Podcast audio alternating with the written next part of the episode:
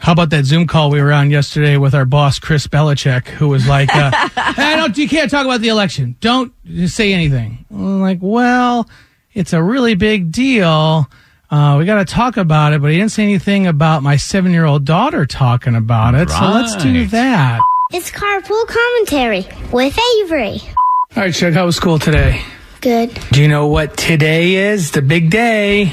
Yeah, it's election day. I can't believe that. We've been building for this with carpool commentary for like four years now. Uh, I said that. Hi, it's carpool commentary with Avery when I was four, maybe. three. Yeah.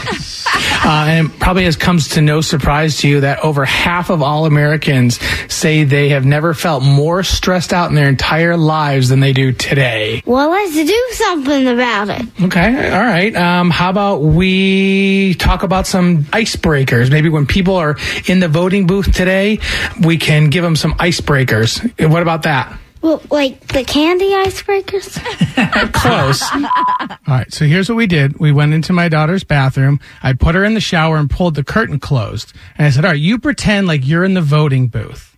Okay. And you're going to give people some tips. They can use these icebreakers too to like maybe de stress some people, relieve some anxiety with like some funny things you can say when you're in the voting booth. Okay. Are you guys ready? Yeah. Okay, ready? Yes. Icebreaker number one. Stick your head out of the curtain and yell, Yeah, hey, who used all the hot water? All right. That's a good one. That's a good one. You got another one? Icebreaker number two. This time, leave the curtain closed and whisper to the person next to you. What did you get for number three?